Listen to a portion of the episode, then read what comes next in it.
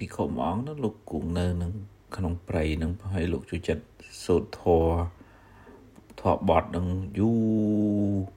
ហើយប៉ុន្តែពីក្រោយមកលោកដូចថាលះបង់អាការស្វាត់ឈានឹងលោកនៅស្ងៀមស្ងាត់សមាធិលោកបានត្រាស់ដឹងធម៌ហើយដល់អញ្ចឹងលោកលែងសូវខ្វល់ខ្វាយក្នុងការសូត្រនឹងទៅទៀតទេវតាឯអ្នក គឺថាធ្លាប់តែបានស្ដាប់ធម៌លោកហើយដល់ពេលលោកលែងសូត្រអញ្ចឹងឆ្ងល់ហើយក៏ទៅសួរអឺលោកម្ចាស់មិនបានជាលោកម្ចាស់នៅច្បុកច្បល់ជាមួយនឹងភិក្ខុអីផ្សេងហើយលេងស្វាត់ជាយធរអញ្ចឹងអឺលោកម្ចាស់ស្វាត់ជាយទៅគេស្ដាប់ទៅគេកើតសេចក្តីជ្រះថ្លា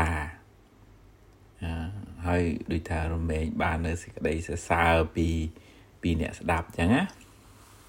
នឹងទេវតានឹងចង់ស្ដាប់ធម៌ដែរញាតិញោម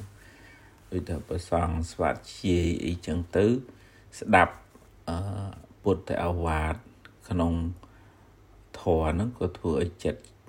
ស្ងប់ចិត្តជ្រះថ្លាចឹងតែហើយ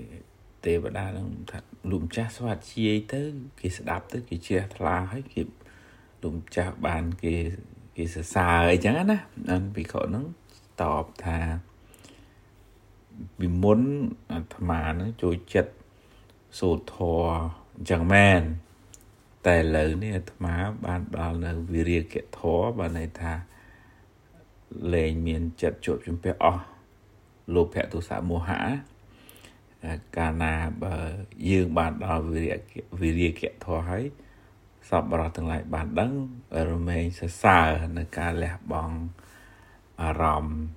រូបសម្លេងក្លិនរូបផតពៈអីចឹងតែនឹងទេវតានឹងគាត់ថាលោកម្ចាស់សូទៅគេជ្រះថ្លាគេសរសើរមិនដល់ពិខុនឹងថាប៉ុណ្ណឹងមិនជារឿងសំខាន់ទេសំខាន់ការដល់នៅវិរិយកធម៌នោះទើបអ្នកប្រាជ្ញនឹងសរសើរ វាមិនមែនសំខាន់រឿងសរសើរមិនសរសើរទេប៉ុន្តែថាទិសដៅគឺការរួចផុតចាកទុកហ្នឹងអាហ្នឹងទើបជាទិសដៅទីបំផុតនៃការរៀនធម៌ហ្នឹងមិនមែនគ្រាន់តែដើម្បីសូត្រប៉ុណ្ណឹងឯងទេវតានឹងក៏បាននៅសេចក្តីជ្រះថ្លាជាមួយភិក្ខុហ្នឹងបាទអនុមោទនី